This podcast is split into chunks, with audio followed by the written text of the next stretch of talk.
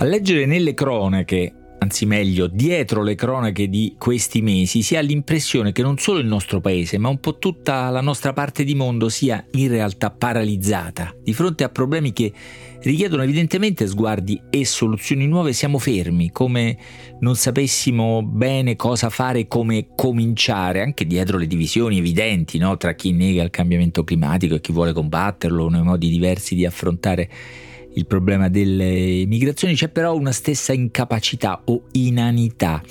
Per definire questa situazione, lo scrittore eh, inglese eh, Jonathan Coe, gli abbiamo dedicato l'episodio 42 di questo podcast, ma Jonathan Coe ha usato in questi giorni l'immagine, eh, la metafora del blocco dello scrittore, ne ha parlato qualche sera fa a Milano in un incontro pubblico, ne ha scritto anche sull'ultimo numero della rivista sotto il vulcano. Il blocco dello scrittore sarebbe quella situazione in cui uno scrittore a volte all'inizio di un nuovo capitolo eh, non sa bene come andare avanti, no? E noi siamo così, sappiamo più o meno cosa dovremmo dire, fare o meglio dove andare, sappiamo, conosciamo per così dire la trama dei problemi, ma non sappiamo come e da dove eh, cominciare, fermi in una sorta di tempestosa immobilità.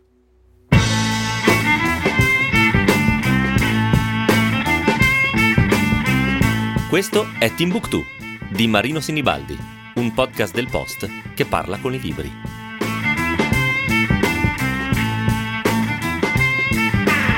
C'è un grande romanzo che descrive questa sensazione di capacità, il, il peso della paralisi che incombe su un individuo o su una massa, anche magari in quella limitata dell'equipaggio di una nave è La linea d'ombra eh, di Joseph Conrad, titolo magnifico, più volte citato, con il quale, altra metafora, Conrad indica quel momento della vita in cui si esce dalla giovinezza e si diventa qualcosa fuori dalla linea, fuori dall'ombra. Solo i giovani hanno di questi momenti, questa è la prima riga, così inizia il libro e la prima bellissima pagina in cui descrive come in quella situazione affiorano sentimenti diversi e a volte mm, ci può portare a quali momenti? Momenti di tedio, di stanchezza, di scontento. Preda di uno di questi momenti, il narratore marinaio abbandona la nave su cui era imbarcato e scende a terra per sempre, o almeno così sembra. I 18 mesi trascorsi, pieni di esperienze così varie e nuove, mi sembrano tetri e prosaici giorni perduti. Tutto appare a questo giovane marinaio, ufficiale eh, vano, tutto lo annoia, si rifugia nella casa dei marinai, no? tra capitani in disarmo, in attesa di nuovi imbarchi, tutti più vecchi di lui e tutti stupefatti. Eh, mi avete già detto che volete tornare a casa, avete qualcosa in vista laggiù? Invece di rispondere che quella faccenda non lo riguardava, dissi rannuvolato, che sappia io nulla, rannuvolato, nervoso, risponde male. Davanti a sé il vuoto. Avevo abbandonato un posto sicuro, dei compagni cari per paura del vuoto e questo vuoto lo trovavo alla prima svolta. Così il, il giovane ufficiale sceso a marinaio, sceso sceso a terra, pensa che quello sia il suo destino. Non è questo il suo destino, non c'è il nulla, il vuoto davanti a lui per uno di quei colpi di scena appunto romanzeschi, gli viene invece assegnato improvvisamente e precocemente il comando di una nave, niente meno che il comando di una nave. Eccola la sfida che aveva segretamente atteso, l'occasione che lo riaccende, no? farla finita con la tetraggine, la scontentezza, l'occasione di misurarsi davvero con la vita e con il mondo, il comando di una nave giovane com'era sicuramente molto più di Conrad che scrisse il romanzo a 60 anni e che nella sua vita di marinaio era stato lungamente in mare dopo un'infanzia malinconica nella, nella, casa di famiglia, nella nobiltà polacca e poi la lunga carriera di scrittore. Era stato marinaio ma il comando di una nave lo aveva avuto poco prima dei 30 anni. Qua invece il ragazzo viene, giovane viene chiamato a Bangkok raggiunge la sua nave in un'atmosfera anche esotica, le descrizioni di Conrad sono naturalmente magnifiche e, e, magnifiche in una lingua straordinaria, in una lingua lucida nonostante come noto non fosse la sua lingua eh, materna nella traduzione di Maria Iesi che noi leggiamo nell'edizione Einaudi raggiunge Bangkok, la nave ehm, su cui si, si, imbarcherà. La guarda, si innamora a prima vista come fosse la ragazza della sua vita, affronta l'avventura, la responsabilità, il comando di una nave con entusiasmo, ammira gli uomini, che, i suoi ordini come qualcosa che lo accompagnerà o lo sosterrà ma ecco che nulla si muove invece, tutto si ferma. E non è una metafora stavolta, non un refolo di vento, non una brezza, non un'onda che muova, muova la, la, nave. La nave non sa in che direzione andare, la nave non si muove, aspetta il mare davanti a sé, ma il mare gli si chiude davanti.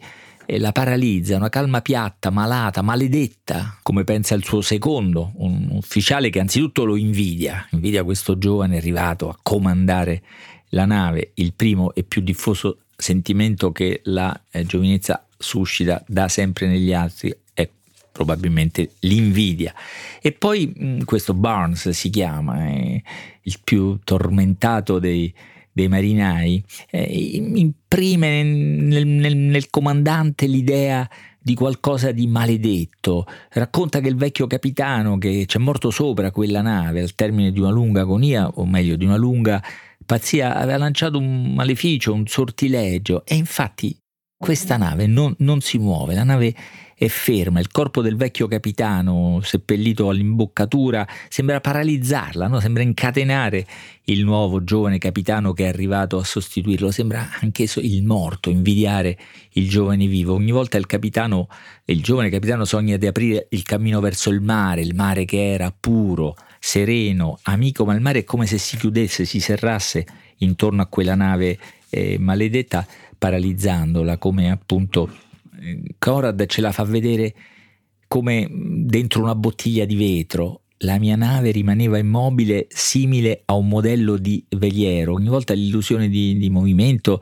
svanisce in un sospiro che dissolve la poca brezza o il vento che le navi, le vele, eh, riuscivano ad acchiappare. C'è un'atmosfera intossicata ma, infatti i marinai cominciano uno dopo l'altro ad ammalarsi con forti febbri, no? salvo un marinaio intelligente e sensibile, Ransom, altro grande personaggio di questo libro, un marinaio cauto perché ha il cuore debole ma attivo, eh, fattivo, collaborativo.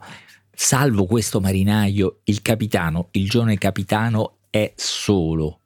Anche Barnes, il secondo ufficiale mh, si ammala gravemente e continua a strepitare di una maledizione che il vecchio marinaio avrebbe lanciato di un sortilegio contro questa nave. Il giovane capitano rigetta questa visione no? come qualcosa di, di vecchio, gli appare, gli appare sciocca, però una corruzione, una decomposizione dell'area circonda queste eh, pagine. Sembra preannunciare una tempesta che, o forse la fine, la fine di quella calma malata, di quella paralisi che mh, tiene fermo il vascello, tiene ferma la vita del giovane capitano e quella di tutto il suo equipaggio e quindi aspettiamo, noi che leggiamo siamo lì, tesi come il capitano sulla tolda della nave ad ascoltare qualunque piccolo segnale annunci, chissà, la tempesta o la fine di quella linea d'ombra, la fine quindi di quella paralisi e anche la fine della giovinezza.